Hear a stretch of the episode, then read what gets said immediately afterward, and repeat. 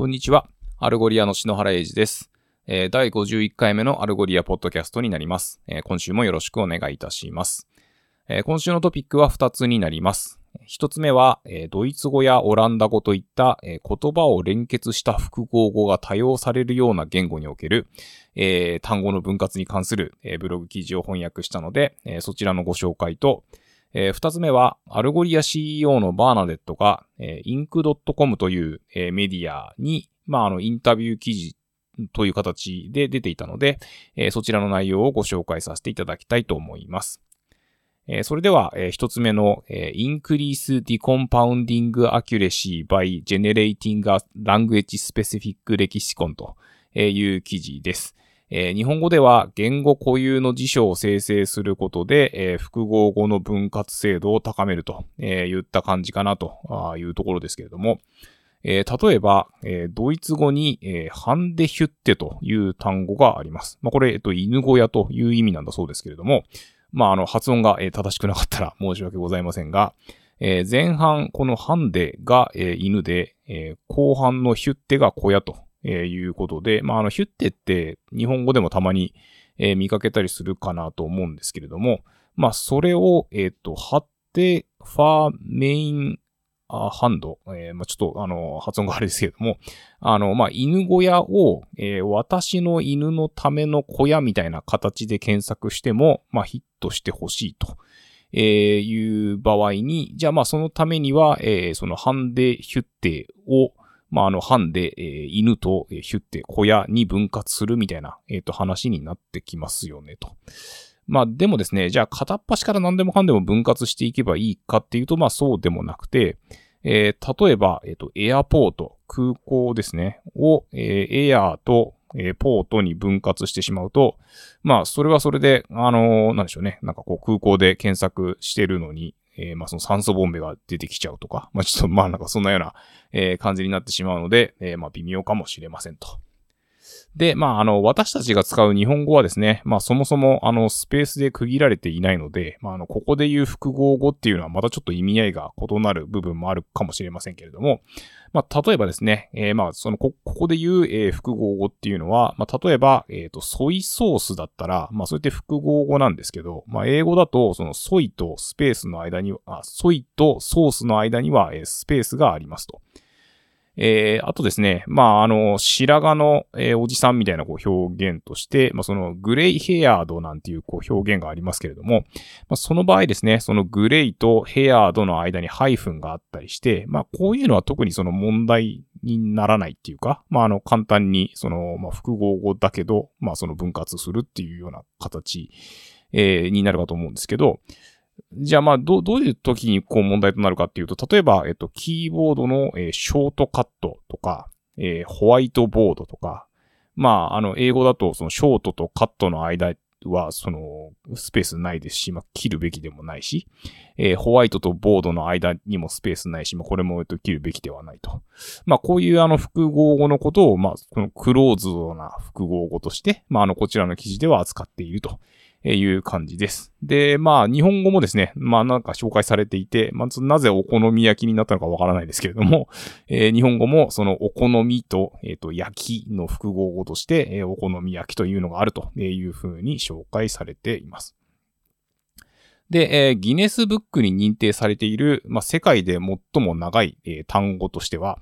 えーまあ、複合語に長さの制限がないドイツ語で、えードナウキセン電気事業本工場工事部門下級管理組合とえいうのがあって、まあ、あの、こちらはですね、そのドイツ語で、えースペースがない、えー74文字の、えー単語になるとえいうことです。えまあ、ゲルマン語ではですね、え複合語は、えヘッドと、えー修飾語が、まあ、ガッチャンコされて構成されるという形になっていて、まあ、ヘッドはですね、えー単語の終端にあって、まあ、一番右側ですね。で、まあ、それを、えー修飾する言葉が、えー左側に来ると。えいうことですが、まあ、それをつなぐ、えー連結形態素というものが存在するのだそうです。えー例えば、先ほどのドイツ語の、えーハンデヒュッテには、えーまあ、その犬の、えーハンデと、えー小屋のヒュッテの間に E があるのですけれども、えー、まあ、オランダ語や、えー、デンマーク語にも、まあ、そういったこう、言葉をこう連結するための、えー、まあ、形態素、まあ、言葉っていうか、まあ、そういった機構があるということです。で、まあ、あの、先ほどのエアポートのようにですね、えー、分割しすぎてしまってはいけないので、まあ、それをこう、どうやってその分割すべきなのか、しないべきなのかというのをこう、判別するかという方法が、えー、まあ、こちらの記事では述べられているということになります。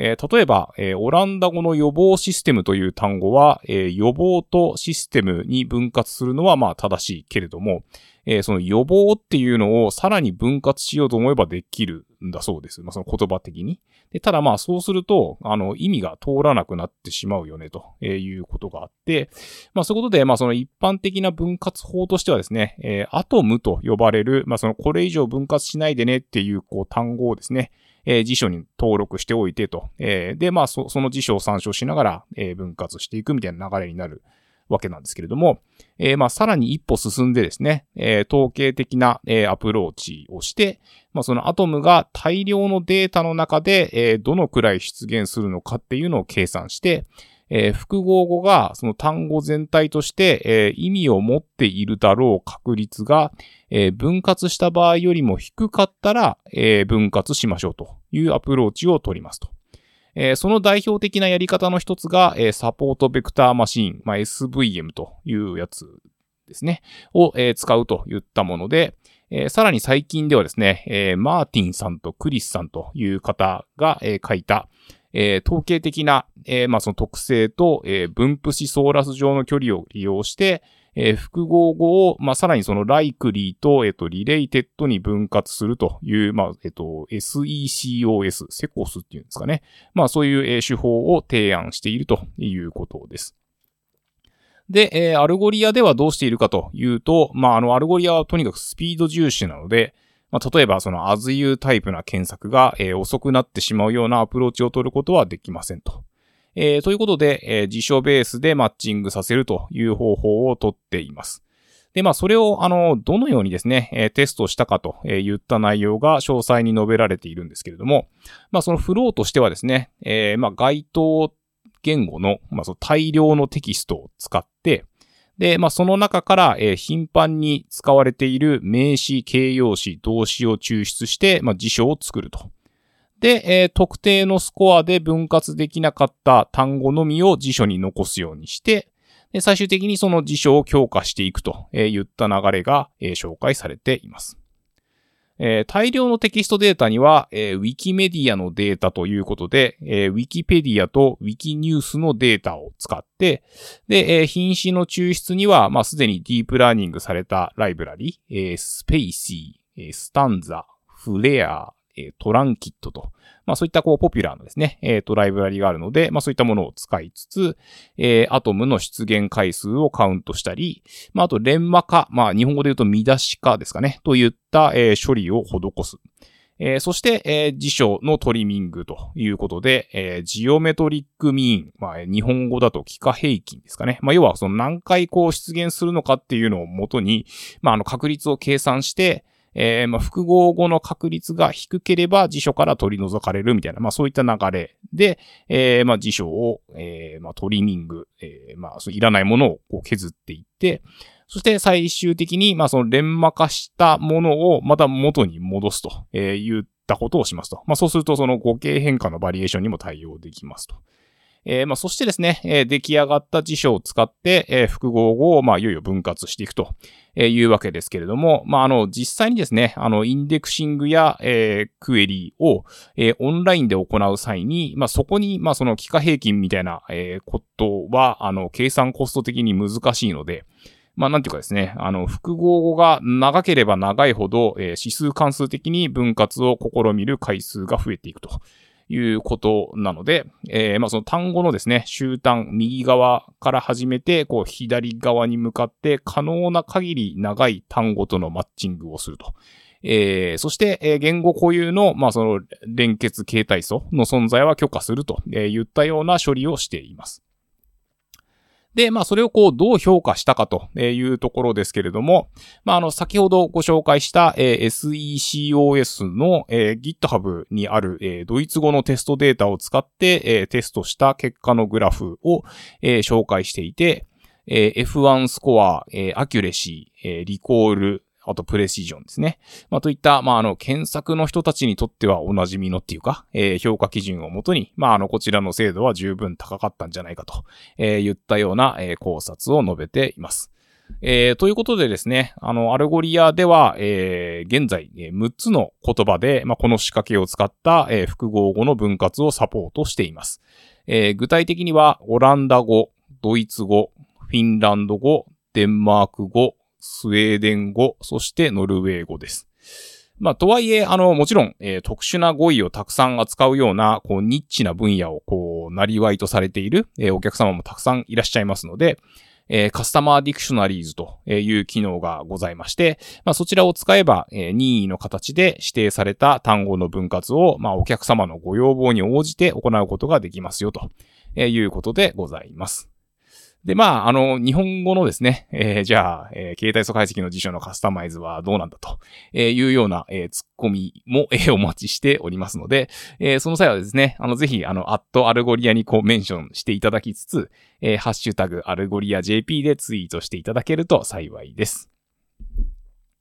えー、続いて、えー、二つ目のトピックです。えー、まあ、ちょっと私の方で把握できていなかったんですけれども、え、4月15日、まあ、なので2ヶ月くらい前ですかね。に、えー、 Algolia の CEO のバーナデットが、えー、ink.com という、えー、メディアのインタビューに答えている記事があったので、えー、そちらの内容をご紹介させていただきます。えー、まず記事のタイトルがですね、えー、How Algolia's CEO wants to take on Google in search という、まあ、そう、挑戦的というか、まあ、あの、 Algolia がどのように検索で Google に挑むのか、みたいな感じになっていて、まあ、僕的にはどちらかというと、その副題の方が、あの、私たちの言いたいことを表しているのかなっていうふうに思っていて、まあ、あの、お客様がどのように、えー、私たち Algolia のプロダクトをご活用いただいているかっていうのを、こう、正しく把握してですね、えー、お客様がやりたいことを阻むような、えー、事柄を取り除いていくと、えー、言ったようなものになっています。で、冒頭はですね、まあ、あの、Google は、えー、まあ、例えば、えー、様々な取り組みをしているけれども、まあ、結局その Alphabet、えー、全体の、えー、収益の、えー、81%は、まあ、その広告から来ていると。で、まあ、それに対して、まあ、あの、 Algolia は広告モデルではなくて、えー、検索機能の、まあ、その SaaS ビジネスを営んでいるわけですが、まあ、あの、 Algolia は、えー、フランス人の起業家によって設立された会社で、えー、 co-founder のニコラは、えー、2019年9月に、えー、110ミリオン US ドルを、えー、調達して、で、まあ、その後、その自身の後任として、えー、バーナデットを採用して、えー、2020年5月に、まあ、えー、バーナデットがアルゴリアの CEO になりましたと。まあ、ということでもう1年以上経ったわけなんですけれども、えー、このインタビューの中でバーナデットはですね、えー、年間の収益が、えー、100ミリオン US ドルを突破して、え、直近2つの四半期では、え、過去最高の収益を更新したということを、まあ、この記事の中で、え、語っています。まあ、なんというか、この SaaS 業界において、え、年間の ARR が、え、100ミリオン US ドルを超えるというのは、まあ、あの、一つのマイルストーンというか、まあ、だと思いますので、まあ、あの、この情報がパブリックになっているっていうのは一つ大きいのかかなと思います。で、えー、 Algolia の検索ボリュームはというと、えー、1万社以上のお客をお支払いいただいているお客様のユーセージにおいて、えー、1週間で300億回、えー、年間で1兆5000億回という、まあ、すごい数ですけれども、まあ、あの、これは、えっ、ー、と、Bing とか Yahoo とかと比べても、まあ、非常に大きく、えー、まあ、Google に次ぐ、えー、巨大な検索エンジンと、えー、まあ言えるということです。まあ、とはいえ、その SARS ビジネスなんで、あの、ちょっとそういったところと横並びに比較できるようなものでもないかなというふうに思うんですけれども、まあ、あの、そして、えー、この1年のビジネスの加速と、えー、お客様からのフィードバックを元にした、えー、まあ、インフラベースの価格モデルから、えー、 usage ベースの価格モデルに変更した背景なんていうところをこういう語っています。えー、そして、えー、今後の成長に関して、えー、まあ、こちらの記事の副題となっている、えー、お客様がどのように Algolia を使っているのかを把握して、えー、お客様の目標達成の妨げになっているものが何かを探ると、え言った、まあ、その地に足のついた説明をしています。えそしてですね、まあ、その人々は、え探し物をしたいのではなくて、まあ、とにかく早くそれにたどり着きたいっていうか、それを手に入れたいというふうに、まあ、そのバーナレットは語っていて、まあ、なんであのー、私も先週、えー、ユーザーの次のお買い物ステージを予測することで、えー、e コマースの、えー、ROI を向上させると言ったあのブログ記事を翻訳して、まあ、のこちらのポッドキャストでも紹介させていただきましたけれども、まあ、そこでも、えー、述べられているように、まあ、そのユーザーのこうデモグラ云々ではなくて、まあ、あの今何を、えー、探しているのかをを理解して、そのユーザーの次の行動を予測して、レコメンデーションしていくというよりダイナミックな、えー、体験を提供していきますと。で、まあ、この手法はですね、あの、旧来のような、あの、クッキーを使って、えー、その人の行動を追跡するようなものではなく、まあ、そういった意味でも、えー、適切な検索結果を、えー、迅速に提供できる、えー、e コマースプロバイダーに、えー、重宝していただけるのではないかと。えー、言ったところと、まあ、あと、まあ、最近ですね、そのアップルから、まあ、そのサードパーティーのクッキーが、みたいなところがホットな話題だと思うので、まあ、あの、そこに、こう、なんていうんですかね、えー、より、えー、そのリアルタイムで、えー、そのセッションで、えー、ユーザーの行動を予測するという形で、まあ、その今までとはちょっと違う、えー、やり方なんだよというところをご紹介しています。で、まあ、あの、 Algolia がこのようなビジョンを作り上げてきた背景として、えー、お客様との会話を、まあ、すごいこう重視しているというか、あの、 Algolia がお客様にこう、どのように貢献できるかといったところが、えー、まあ、ベースになっているというところで、まあ、なんかそういう、あの、お話ってあんまり外向けに今までしてなかったような気もするので、え、ちょっとこの場を借りてご紹介させていただきました。えー、それでは、えー、今週は以上になります、えー、お聞きいただきありがとうございました。え来週もよろしくお願いいたします。